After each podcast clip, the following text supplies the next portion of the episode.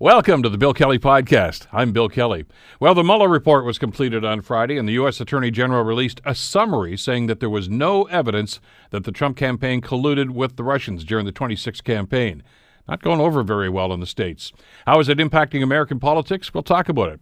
Also, at the annual Manning Network Conference, Premier Ford accuses journalists of being far left and intent on distorting the message of politicians. Hmm. The Bill Kelly Podcast starts now. Today on The Bill Kelly Show on 900 CHML. Clearly, the story that uh, is grabbing the news uh, just about every place around North America, and I guess around the world for that matter, too, was. Uh, well, the release of the Mueller report that we did know about, well, we have not seen the Mueller report. What we got yesterday, of course, was a uh, an a, abridged version of uh, the Mueller report from Attorney General William Barr. On Friday, the Mueller report, report rather was completed. Uh, but uh, it's the Attorney General who actually is going to make the determination as to how much of this we're going to see. Uh, so 22 months of investigation was crammed into uh, four pages, uh, and that was what was read yesterday. And, uh, well, the, there's a, there's a lot of argument and a lot of debate about exactly what was said, and, and it's rightly so. A lot of American people are rather skeptical. If there's no collusion, then, like Trump says, there's no collusion, but I don't believe a word he says. Um, you can't believe a word anybody in power says because they could get fired at any minute. I cannot believe that of all the other convictions that are happening about this, that Trump is going to be scot free. Well, on the other hand, of course, there are a lot of people that just say this is it, total exoneration, notwithstanding the fact that apparently Mueller's report says that he could not exonerate Donald Trump in these matters. So, what happens? What are the implications, and is this over yet? Joining us to talk about this is uh, Jared Yates Sexton, political commentator and American author of The People Are Going to Rise Like the Waters Upon Your Shore, a story of American rage. Jared, thank you so much for joining us on The Bill Kelly Show. Good to have you with us today. Hey, great to be here, Bill. Let's talk a little bit about your reaction. Uh, the, the report came on Friday. There was great anticipation over the weekend, exactly what was going to be happening and, and what we were going to learn from this. Uh, and out of 22 months of, of testimony and, and, investigation from the Mueller team, uh, we get a four page letter from the Attorney General. Uh, is that going to cut it? You know, I, I, I'm really sitting here surprised this morning watching how our media is covering the story. Um, you know, they, they're basically trumpeting this partisan four page memo that only includes partial quotes from the Mueller report uh, that doesn't give a lot of context. We don't really understand what was found there, and yet media outlets are running with this thing, and the narrative it's presented and saying that again, Trump has been completely exonerated, while the report apparently says that it could not exonerate him. Um, I mean, this feels like a large amount of political spin in a very, very small document. And so far, a lot of people have went ahead and bit into the bait. And and I think what everybody feels um, who's skeptical of this thing, and and I for one want to believe that I do not have a criminal president. We want to see the report for ourselves. We want more information in the matter, and we want to be able to make up our own minds based on what's been found. And I, I, I just think that's common sense at this point. One of the first red flags, as uh, I was watching the news yesterday, and they started to read the report uh, verbatim. I mean, reading it cold actually because it was just handed. And of course, they wanted to get it on the air. Uh, as you just alluded to, uh, the one part of that four page, the, let's just say the, there were little bits of, of, quotes from the Mueller report, but it was really Barr's four page letter. It was not from Mueller. And, and he mentioned the fact that Mueller says that he could not admonish the president in this. But then, basically, like two lines later, uh, Barr, in his uh, release, says, But I've reviewed the evidence, and I tell you that there was no collusion nor any obstruction. Uh, this is an amazing jurist if this guy can go through 22 months of testimony in four, less than 48 hours and make that determination. And this is an individual you might remember who wrote a memo not too long ago that basically said that a president cannot obstruct justice. I mean, I'm not so sure how we can look at this situation and, and see this attorney general as being a nonpartisan figure and to be the person who makes this determination. Um, obviously, there are things that have been found, and, and what a lot of people haven't been paying attention to is that Robert Mueller, as a as a prosecutor, had to prove beyond a shadow of a doubt in order to indict people of these crimes. We do not know what was found. We do not know what evidence might have been found toward it, and maybe it didn't rise to the point of prosecution. These are things that we need to know because, you know, to quote back to the times of Nixon, we need to know if our president is a crook. And I think that we have a right to know this, and particularly to get beyond the, the partisan uh, gatekeeper and Barr in this situation. Well, therein lies the problem. And, you know, I guess we've been exposed to so many of these things over the years, dating back to Watergate, really, Jared. Uh, that that you know we, we, we have every right to be skeptical about this, but uh, you know that's one of the questions I would like to have answered by Robert Mueller, not from William Barr. Is what where was the excuse the pun? Where was the bar set here? Uh, because obviously, as a as a veteran uh, prosecutor, uh, Mueller would be going after something and basically say, "Look, at can we get a conviction on this?" And if the answer is no, then they don't proceed. And we see that happen time and time again in legal proceedings. We don't know if that's what happened here. Well, and, and look at that, that sentence that everybody is going around to, which is that the investigation did not establish that there was collusion. Um, this is a very, very large report, particularly to be boiled down into four pages.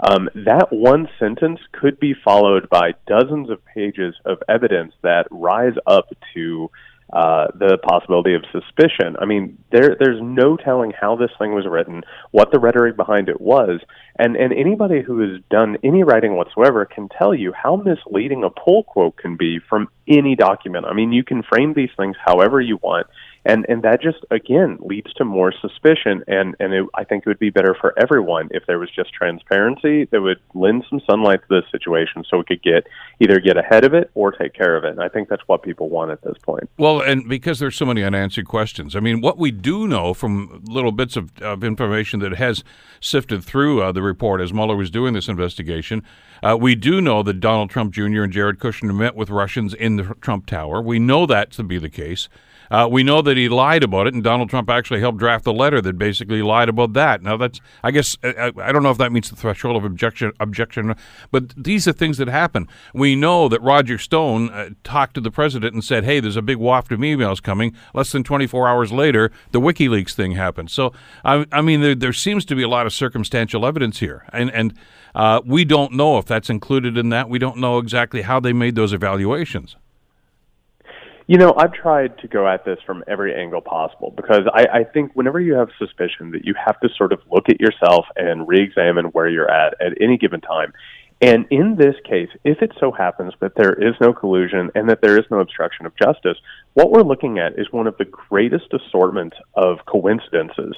We have a president who brought on Paul Manafort, who had these incredibly uh, problematic ties with the Russian groups. Um, we also have everybody within his campaign circle who meets with Russians, um, tries to influence them and have their influence, and then lies about it, and then covers it up over and over and over again. And what we don't have now is answers about how all of that fits together and why it all happened. And again, I do not understand how we can move forward in any of this without some sort of direction in, in finding out why this happened and how it happened. You know, I remember just as I was getting into this business, watching the Watergate hearings back in the 1970s. And, and there's a major difference here. I know people like to draw those connections, and there are some certainly there. But the, I, I, guess the main thing that I noticed in the difference between this situation and that, that unfolded before our eyes. Those hearings were public. and There, there was not no closed door sessions going on there the the committee had the witnesses there, and if the witnesses refused to show up, we knew that, and we knew uh, there's a lot of stuff that's that's unanswered here, simply because there's a lot of stuff that went on behind the scenes because it was a different kind of investigation. Sure, and one of the things that we lose in history is we streamline narratives quite a bit, and so everyone basically assumes that the Washington Post and the New York Times took down Richard Nixon and that it was a straight line. But there were rises and falls in this. I mean, there were times where every headline in the country basically said the Washington Post was chasing ghosts and it was a witch hunt and they made this mistake and this mistake we continually fail to look at history and learn the lessons. And I think in a couple of weeks, when we look back on this, we're, we're going to be really shocked that people jump to the conclusions that they have and that it is basically given rhetorical cover to this president and the administration. I think it's really, really irresponsible and really, really rushed. You know, and again, as I'm listening to this yesterday, there's so many questions. I, I just alluded a second ago to the Trump Tower meeting uh, with Trump Jr. and with uh, with uh, Jared Kushner there. Uh, one of the the glaring things that I think a lot of us noticed uh, as we knew that this report was drawing to its conclusion is neither one of those gentlemen ever testified uh, in front of the Mueller probe. And and the question I obviously have is why not? Uh, was it because they didn't think there was anything wrong, or did was the subpoena that he issued for those refused? Because let's face it, the attorney general, or even the acting attorney general, because it was Matt Whitaker before it was Mr. Barr, uh, could have put a stop to this at any time. I mean, every every subpoena that that uh, Mueller and his team would want to issue had to go past Whitaker's desk, and if he said no, you're not going to do that, we may never know that that's exactly what occurred.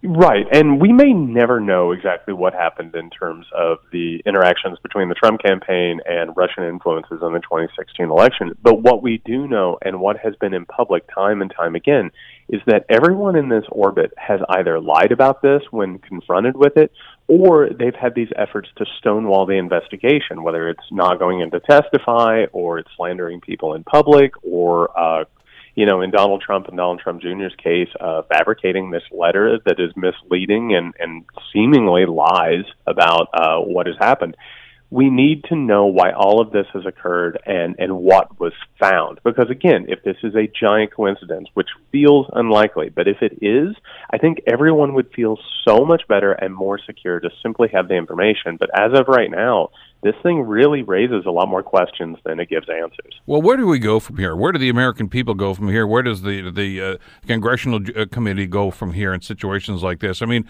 uh, you know, to listen, I'm just uh, you follow on social media, you know, the the Hannitys and others that have already jumped in on this, and Giuliani saying, "Look, not only is this over, we we're going to investigate the investigation now and see how come this thing started in the first place." Uh, there's there's a lot of smoke that, that's being blown right here, right, and, and I'm wondering if this is this is going to cause an awful lot of confusion if there's ever going to be an attempt to try to get at the truth here.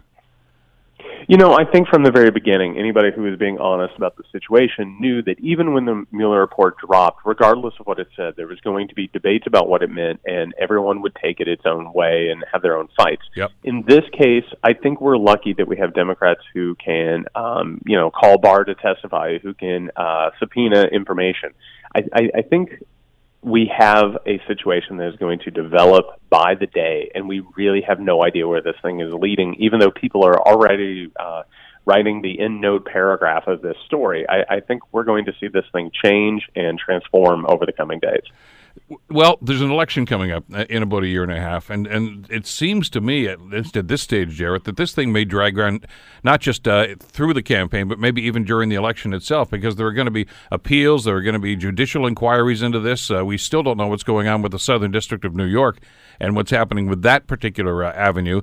Uh, this this is not over by any stretch of the imagination, is it? No, it's not. And the thing that's getting lost in all of this, I've been very shocked to see these media stories that are talking about Trump has an opportunity to rewrite his presidency. I mean, this is a man who for three years has lied and degraded people and put people in danger. I mean, his rhetoric has literally led to attacks and hate crimes. I, I really don't see how any of this makes much of a difference when it comes to the 2020 election, besides being a sideshow that takes attention away from the matters at hand. I mean, this is a thing that's going to continue, and God knows it might last years after Donald Trump is out of the presidency. But what we have right now with 2020, I believe we're going to see a lot of Democratic candidates who are going to attack his record as opposed to this Mueller business. And I, I think we really have no idea how that's going to play out. Can, there's two things that, that seem to be the, the, the hallmarks of, of the people that are saying that the president has been vindicated, including the president himself, I guess. Uh, one, and, and I think you touched on one of them just a second ago. Uh, why is everybody lying? If nothing wrong occurred here and nobody was doing anything covert, why did everybody lie? Every, just, uh, and and we know who they are because many of them have been charged and some of them convicted of of misleading the, the and and the second one is we're supposed to believe that with a guy like Donald Trump, who's a hands-on guy, as we know with his organizations, that if this did go on, that he knew nothing about it. it that's that's a bit of a stretch. This whole thing is a head scratcher. I mean, it basically from the beginning, uh, back in the summer of 2016, all of the dots were there on the page. I mean, I was being contacted by members of the Trump campaign who said something is going on here and this Russia thing is weird. People have been saying this from the beginning. I mean, you had Donald Trump standing in front of uh, cameras saying live, Russia hack Hillary Clinton's emails. I mean, there's one thing after another that has happened that is suspicious, and and I, for one, I I want to believe that a president is a criminal and hasn't been compromised, and I think a lot of people feel that way. And if we see the evidence and we see how all this lines up, I think we'll feel better and we'll we'll come at it with good faith. But as of right now, this whole thing makes no sense. And when you look at the Barr memo being a partisan memo with these weird pull quotes and bizarre synt- uh, syntactical structure, I, I, I think that that suspicion only heightens. I mean, this feels like someone is trying to get away with something. Well, I mean, if you just follow the chronology here, I mean, he basically fired Jeff Sessions as Attorney General because Sessions wouldn't carry his water for him. Uh, and and wouldn't do what he wanted to do uh, vis-a-vis firing Comey or anybody else. And he, matter of fact, he recused himself. And and I guess the skeptic in me is saying, well, you know, is is is William Barr his guy then? Uh, you know, who's going to carry out all the stuff that Trump wanted to ha- see happen? Uh, and and th- th- that's it's just one more element here that adds, I think, an awful lot of skepticism to what has gone on here right now. I I, I guess it's really up to the Congress now to, to pick up the ball from here, isn't it? It really is, and and I feel like one of the things that's happening today, and this is one of the reasons why I'm so frustrated with American media, who just continually, uh, like Charlie Brown, keeps trying to kick the football. Um, they just don't understand the influence that they have. The way that they are covering this, the rhetoric that they're using, saying that Mueller is exonerating Trump, which is so, so dangerous, actually hampers the business of government, the oversight that needs to happen.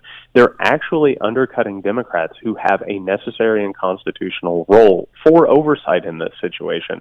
And they're actually hindering any ability for people to get the information that they deserve and that they should be given. And, and I think that the, the media has consistently fallen for these tricks, and I think Donald Trump and the people around him know that they'll always fall for these tricks, and so they're incredibly vulnerable, and and they become unwitting uh, helpers in this entire situation. It's really, really unfortunate. Well, as they say in our business, more to come, I guess. Jared, thank you so much for the time. Great talking with you today.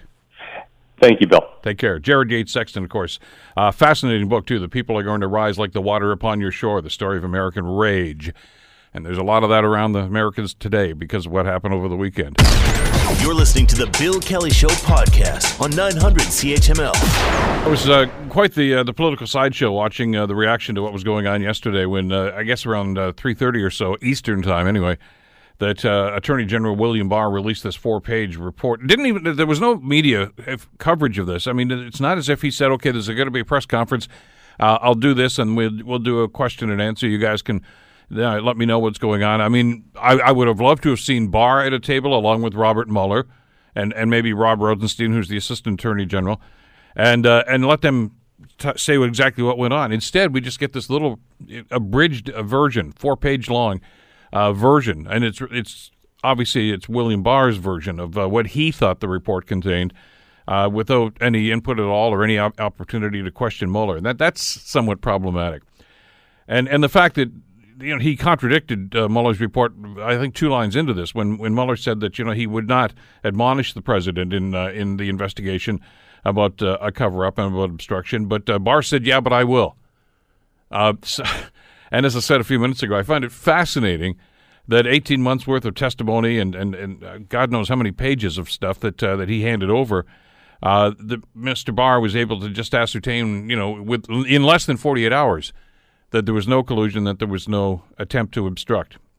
Now, it's it's interesting. We're going to get some some further input into this in just a couple of minutes, but it's it's fascinating to see the the way that get this gets spun, and that's I, I suppose a, a, a, result of the social media impact on this. I mean, people basically got out of this what they wanted to. If you really believe that there was something going on, uh, you're skeptical about this. But if you are a big fan of Donald Trump, and I hear from a lot of them every day, uh, that said that look, he was just getting the uh, short end of the stick through this whole thing. Well, you saw that happen, uh, that, you know, because even though even though Barr even quoted uh, that one line from the report that said that that they could not uh, exonerate Trump uh, when it came to the obstruction thing, Barr did, and, and within 15, 20 seconds, the, the White House already issued a tweet that said, you know, totally exonerated. And of course, that was along the lines of the commentaries that that Trump was giving when he was at the airport in Florida. Uh, and then even when he got back into Washington, total exoneration, et cetera, et cetera, et cetera. Well, that's not what we think the report said, which goes all the way back to what we've been saying all along when this report was finally going to be completed. Is it should be reviewed, uh, certainly, and I understand that there may well be some sensitive materials there.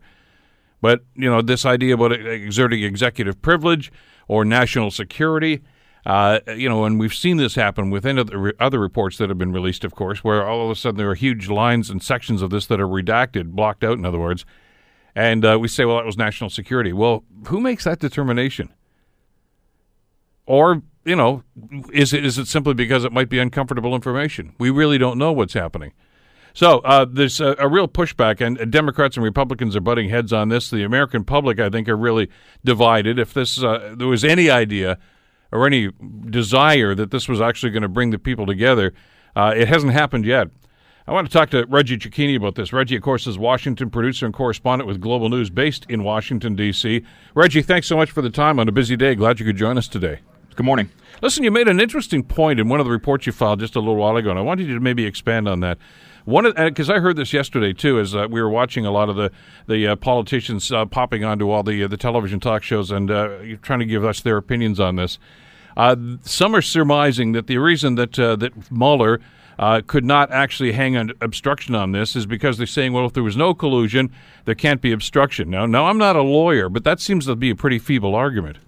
It, it is, and you know the mo- the thing that people are pointing to right now, and kind of the most talked about example that's being thrown around by both pundits and the media, is is to look at Martha Stewart. When Martha Stewart went to jail, it was on a conviction of obstruction of justice linked to insider trading, but Martha Stewart was never convicted of insider trading. There was no collusion that she was uh, charged with, but she was ultimately charged with obstruction. So there is a legal argument to say that you can obstruct justice without colluding, because uh, Rudy Giuliani was on CNN CNN yesterday saying, well, look, if the president, you know, if there was no crime committed, what's he going to be charged with? Obstructing an investigation into no crimes? Obstruction is obstruction, regardless how you look at it. If an investigation is ongoing and you're getting in the way of it, that's obstruction. That's where people are trying to look at this right now. Well, and that's the way I was thinking too. And I'm glad you, you explained this to our listeners.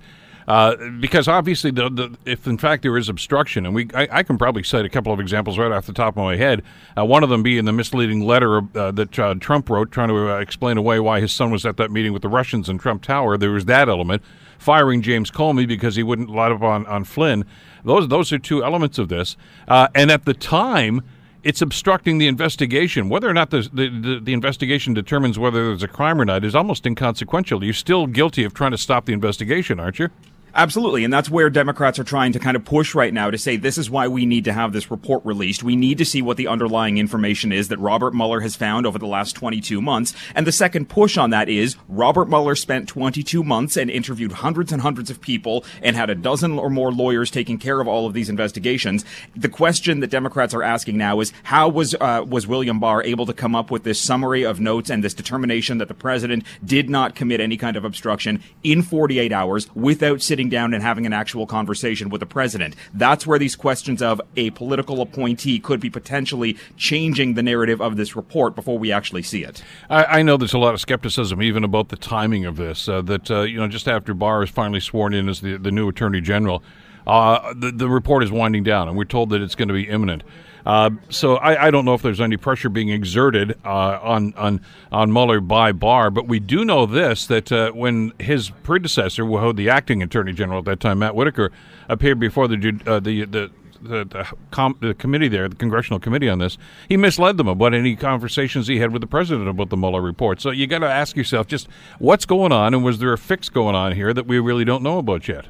Absolutely, and there's questions that are also surrounding William Barr's judgment on how uh, this information was passed on to him. Because you have to remember, before he was even nominated for this uh, position of Attorney General, he, at the, you know, at his own behest, just decided to write an 18-page letter to Donald Trump, basically laying out a line of why obstruction charges against a president are meaningless and, and shouldn't bear any fruits and shouldn't really move forward. You know, fast forward a year later, he's now the Attorney General, and he's basically put the letter that he gave to the president uh, in a legal law right now by saying, "Look, there is no obstruction. The president didn't commit any obstruction. These are my summary notes right now. This is what I've already said once before. Uh, you know, there's questions, you know, as to whether or not when he was talking to uh, the nomination committee for his, uh, the Senate committee for his nomination, whether or not he was being truthful about all that.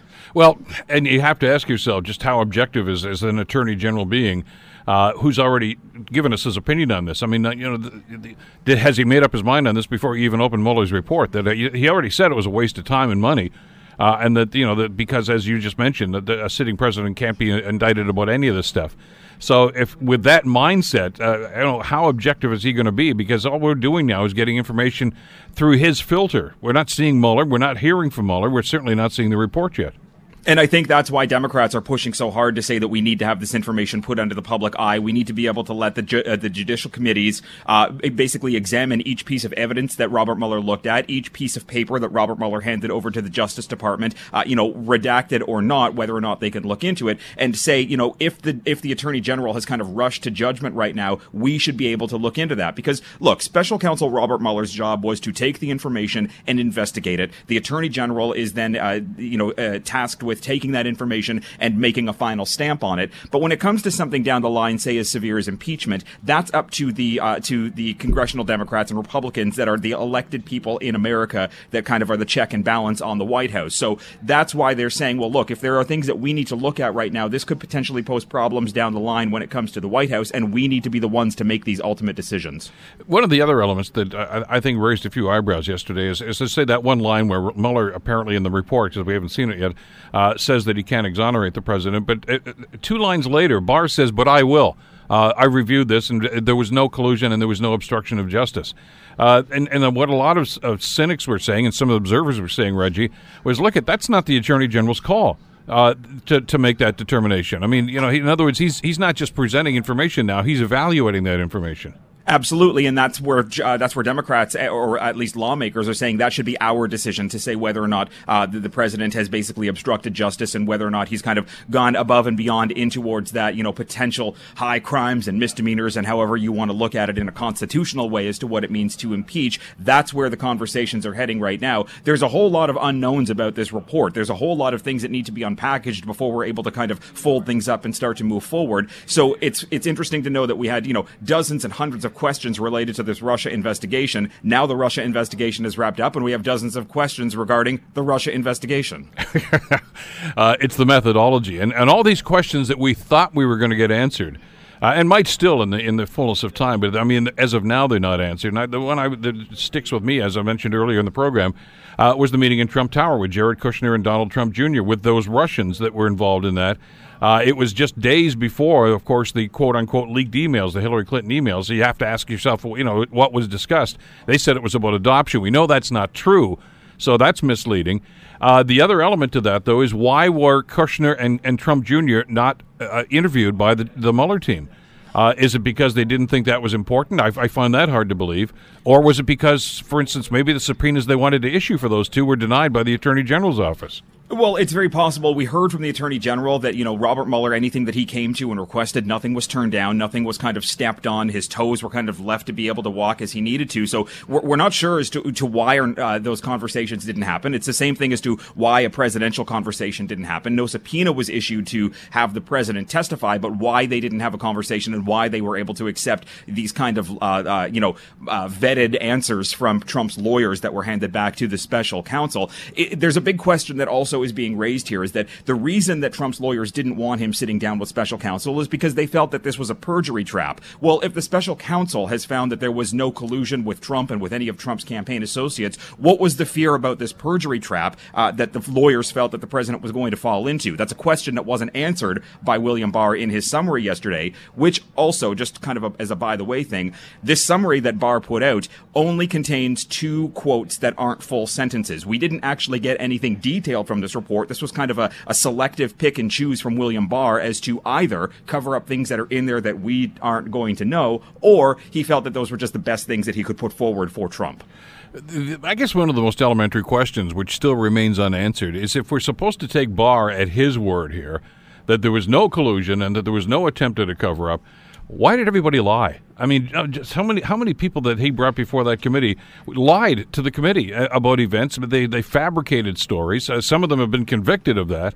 Uh, why all the, the, the untruth? Why all the, the, the, the, the misdirection then? If there was nothing illegal or nothing untoward going on, I, I don't understand that it's one of the biggest unknowns right now. And not only why did everybody lie, but the big question is why was it only one foreign adversary that is kind of entangled in all of this? Why is it always Russia? Why was everybody lying about contacts with Russia? Why was everybody lying about potential uh, help that Russia was giving, say, when it came to, you know, the, the whole Roger Stone and WikiLeaks thing? Why did all arrows point back to Russia? Why was there no comments, you know, about potential collusion with, with the Saudis or with China or with even a, a close ally of America? Everything pointed back to Russia. And with this no Russian collusion, collusion, you know, uh, being found as opposed or uh, according to what William Barr has to say. It raises more questions as to why did Donald Trump surround himself with people who constantly made lies or were found to be making false uh, statements about the Russians, and it's something that we need to see the information from that Mueller report in able uh, in order to uh, be able to put these pieces together because the puzzle has a lot of missing pieces right now.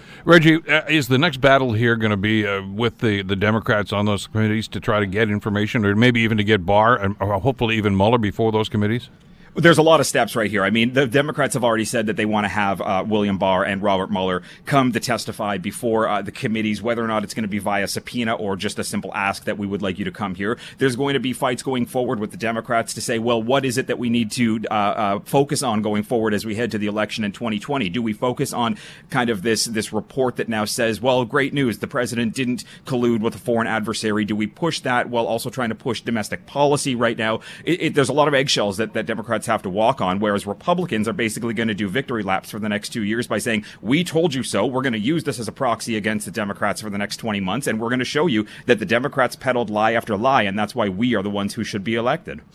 What about the Republicans? I want to get your read on that. You've had your ear to the ground over the last 48 hours talking to folks on the in the Beltway there. There were a lot of Republicans that were skeptical about Trump and frankly don't like him. Some of them have actually had the uh, the courage to actually speak publicly on this, but others were told there's a lot of grumbling behind the scenes means uh, they were waiting for a report that was going to prove collusion or at least uh, obstruction of justice so they could say, aha. Now, do they back off? Because traditionally, that, that seems to be what they do, Reggie. Even those Republicans that aren't big fans of Trump, as, as soon as they figure, hey, there's a possibility here that he's going to get a spike in popularity, we're going to jump back on the bandwagon. You, you anticipate that going on again? I mean, it's possible. The Republican Party is a really fractured party here right now. You know, the people that don't like Donald Trump inside the Republican Party have been pretty steadfast about it. Those who have waffled are the ones who tend to always go back in line with Donald Trump. Somebody like Lindsey Graham didn't like Donald Trump at first. When Donald Trump can help Lindsey Graham out, Lindsey Graham then likes Donald Trump. When Donald Trump says something bad about John McCain, Lindsey Graham doesn't like Donald Trump. So there are there is this kind of split with for Trump and against Trump within the within the party. But you have to remember those who said anything negative about Trump during this entire 22 uh, month investigation, Donald Trump is going to remember that, and he will not or may not go and campaign with these people that are up for election in 2020. So the Republicans that stood by him are going to be the Republicans that remain in the president's good books. Uh, as for those who said anything against him, they've got, you know, the next couple of hours to try and reverse their statements and reverse their comments in order to get back into the good grace of the president. Are the Democrats going to go full speed ahead on this, or as you say, are they going to be a little more cautious now? I mean, as, as I noticed initially yesterday afternoon, Reggie, when that four page uh, thing was issued from Barr's office, uh, a lot of them kind of get back on their heels a little bit because they weren't quite sure what's going to be in there. But I'm I'm I'm I'm thinking now that that shock seems to have worn off, I'm I'm getting a sense that there's anger there once again to say, wait a second, we're we're we're not being told anything here. Absolutely, there are some of the new Democrats, uh, uh yeah, the new Democratic uh, uh, uh, Congress people inside the United States that have been for impeachment. They ran on impeachment and they said that this is what we're going to go after. There are some kind of more steadfast uh, Democrats that have been in the party for a very long time that say, well, let's let's kind of hold back on this right now. Maybe impeachment isn't the way to go. We didn't run on impeachment in 2018 for the people who were trying to get reelected. Nancy Pelosi has already said, look, we need bipartisan support in order to have any kind of impeachment proceeding take place.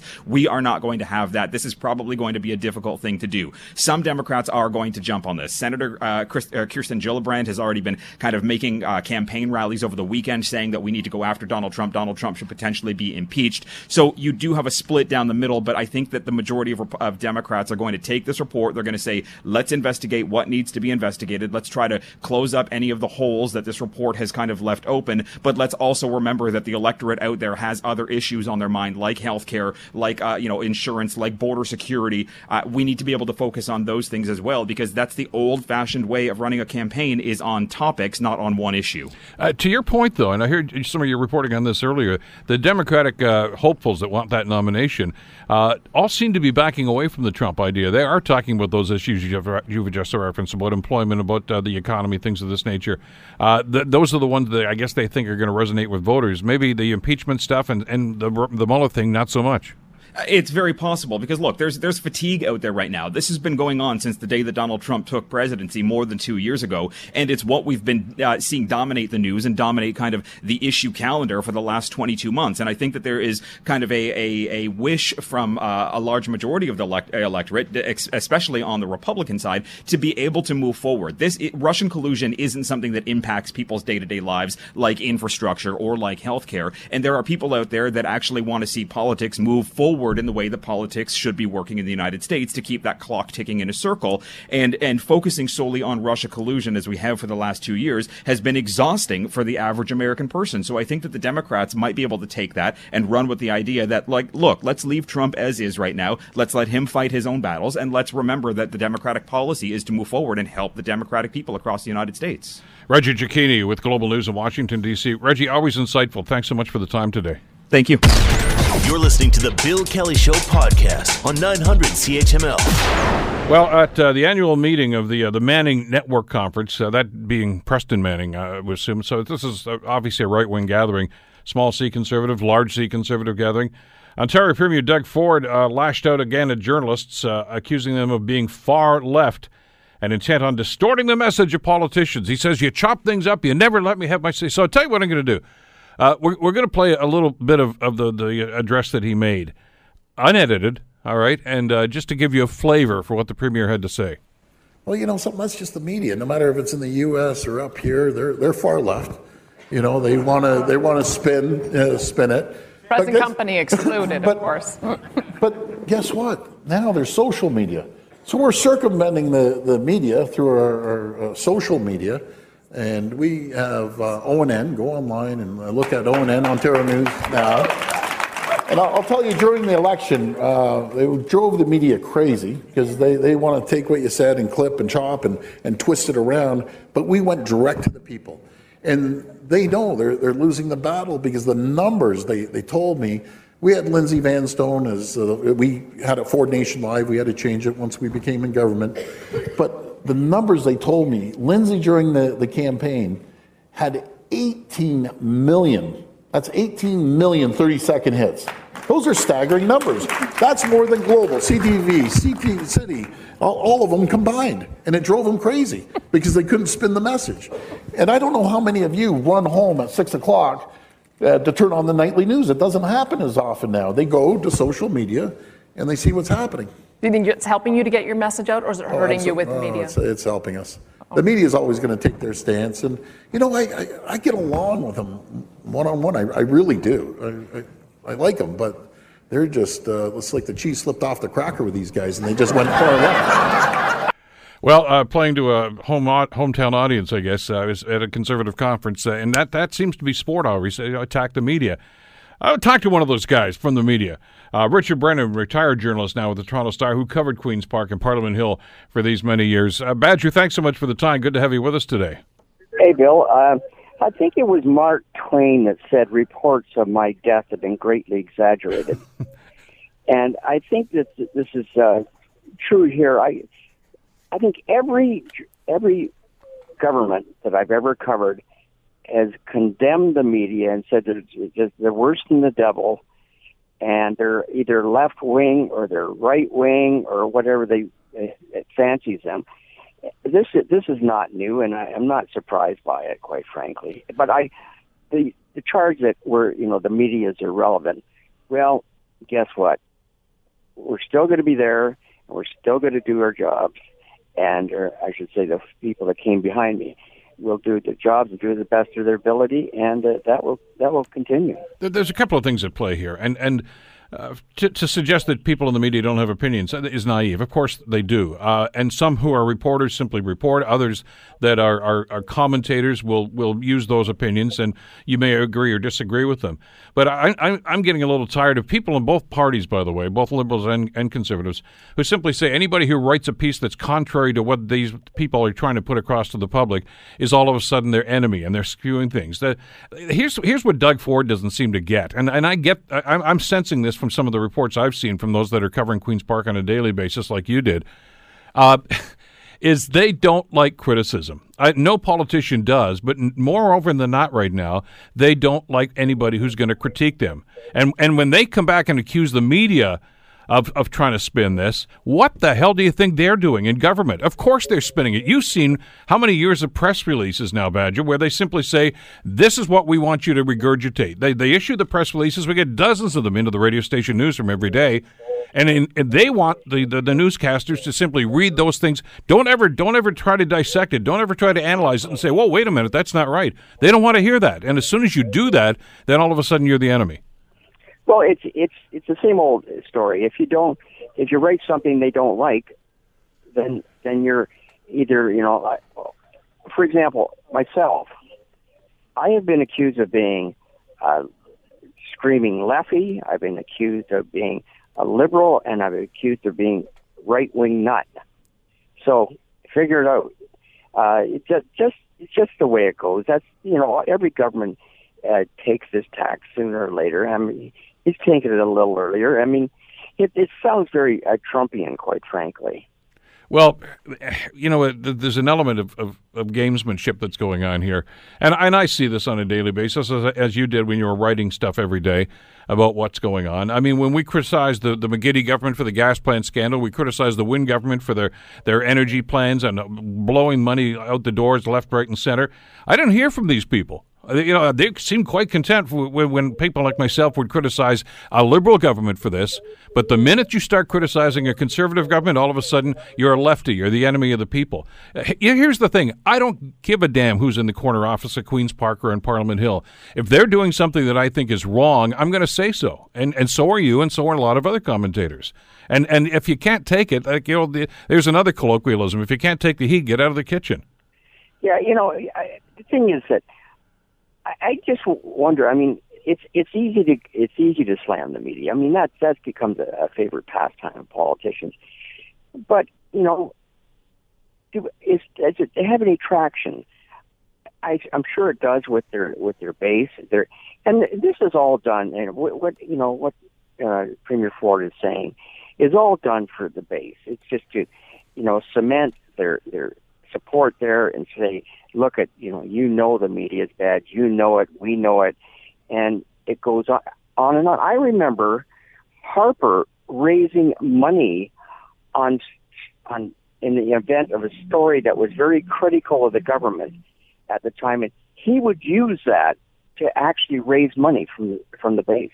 Oh, sure, and and that to my point, and and I think you just uh, underscored this people that, that react like this and say, "Yeah, Doug is right," I you know, you're being played. Don't you get that? You're being played. He's he's he's using this this old saw that that the media is out to get him to try to solidify his political base. And you heard the applause that he got at this conference uh, saying oh, yeah. exactly that because that's what they want to hear. And and what this comes down to is is again, it's a matter that politicians don't like to be criticized and they don't like to be told that they're BSing the public, which is what an awful lot of them do an awful lot of the time. Well, my my concern is that it, this could go too far, as it has in the United States, where where reporters have been eh, shot, they they've been you know uh, beaten up, you know, and, and threatened, and all kinds of things.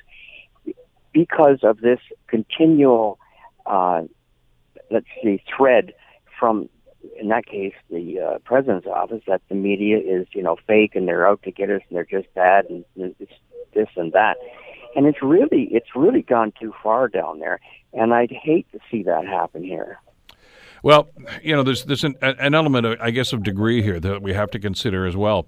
Uh, and and there are lots of great journalists, lots of great talk show hosts, lots of great writers, and, and that, that that do this on a regular basis. And uh, you know, uh, I, have been criticized by all three political parties too. I mean, I, I, get hate emails and phone calls and everything from from all different uh, because I, I've said something that they don't like about their political party. But that's that's the nature of the game. That's the way this has always been.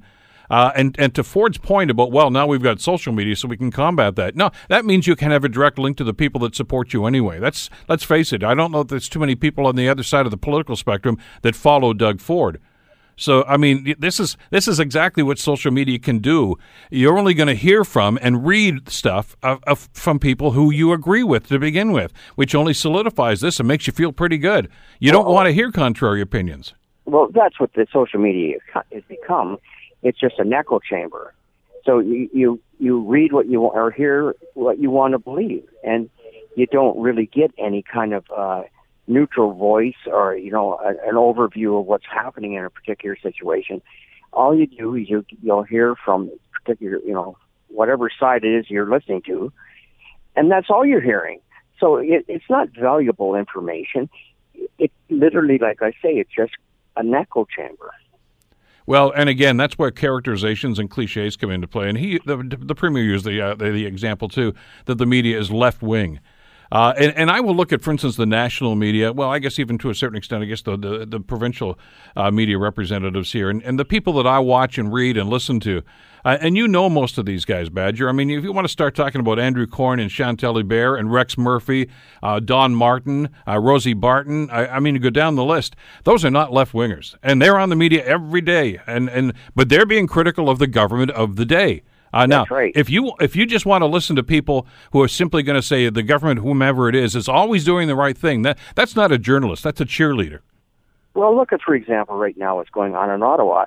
I mean, every newspaper is it's going after the Liberal government for what it alleged to have done or didn't do uh, with the uh, SNC Lavalin.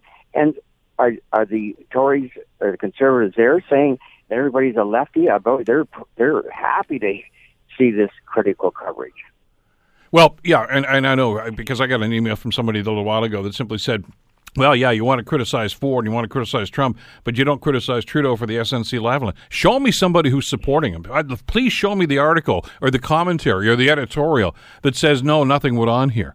Uh, that may be the spin the government's putting on it, but I don't hear anybody in the media buying that. Oh no, no, it's just it's it's.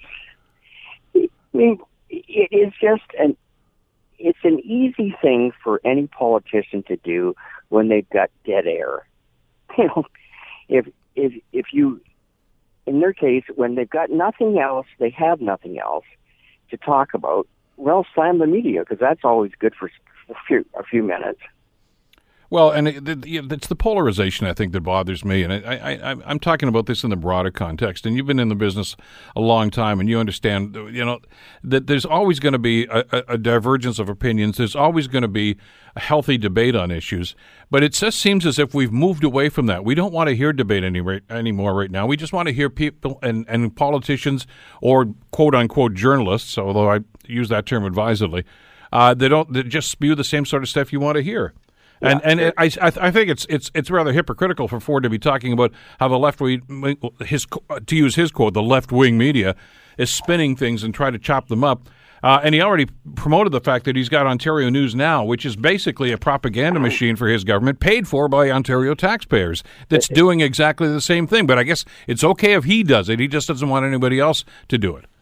Oh, that's right. But it, no, it's not basically. It is. It is a propaganda uh, tool. That's what it is and and they're you know they're using it to their best of their ability, but it's you know it's the job of the reporters covering Queens Park and Ottawa is to dissect what's happening, dig a little deeper, just not go with what you're spoon fed, and find out what's going on. And that's what they don't like. Whatever a government of any stripe might be, that's they do not like that when you start poking your nose into their business.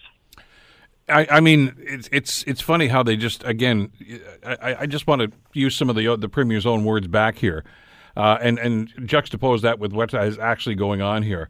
You know, they, they, what what was he saying here? They like to take what you said and clip it and chop it and twist it around, uh, and and so in other words, to try to alter people's opinions as to what was actually said. Well, what do you think they're doing? They're doing. You know, it, it, it's it's funny, and because we hear this from Donald Trump all the time, uh, the criticisms that he levels at his opponents or at the media are really, really just a reflection of the stuff that he and his people are already doing. But it's a matter, it's the art of deflection.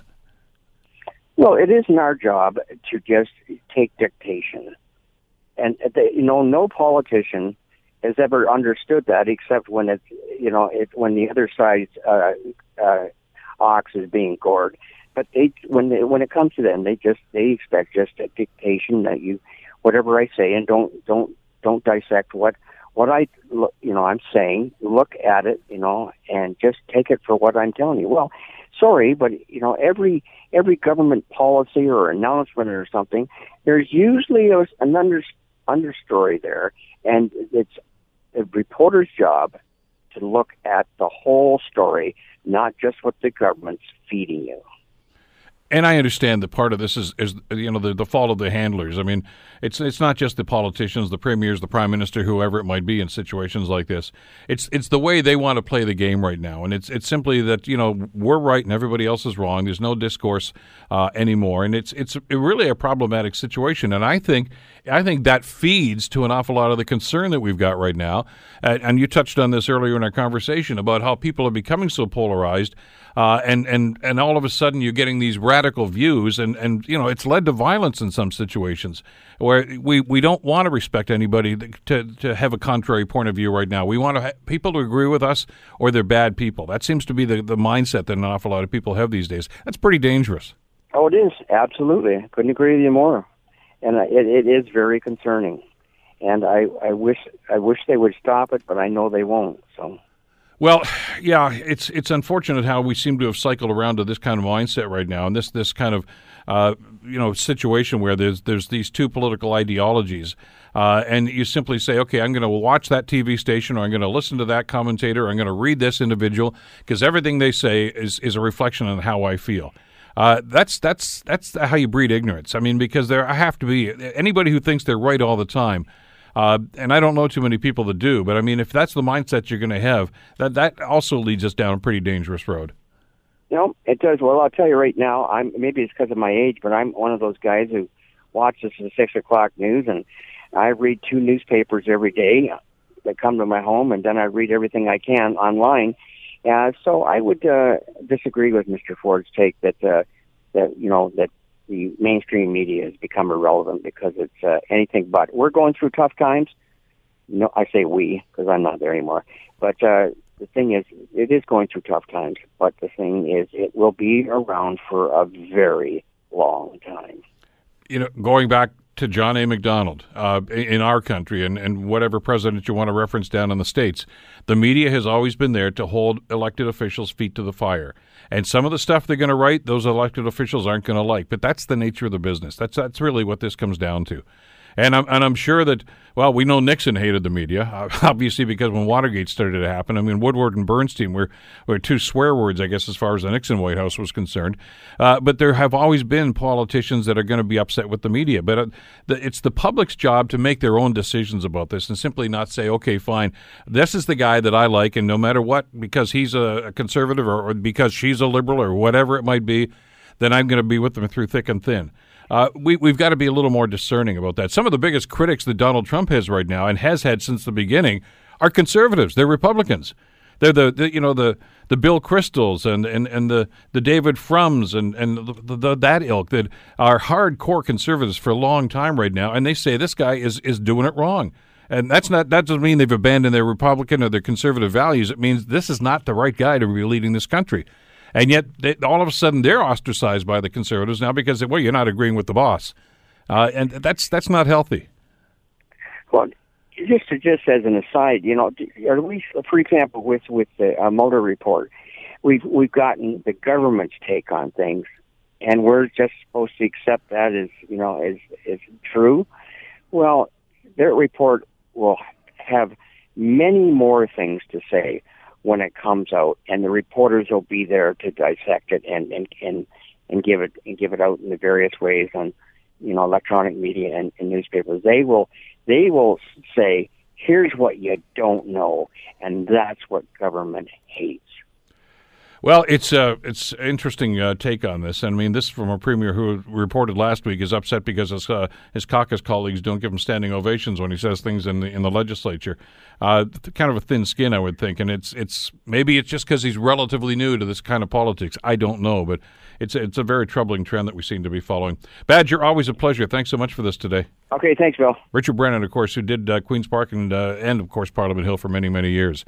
And yeah, he ruffled a lot of feathers. And, and that's really what the media should be doing, whatever your political spectrum is. The Bill Kelly Show, weekdays from 9 to noon on 900 CHML. The Bill Kelly Podcast is available on Apple Podcast, Google Podcast, or wherever you get your podcasts from. You can also listen to The Bill Kelly Show weekdays from 9 till noon on 900 CHML.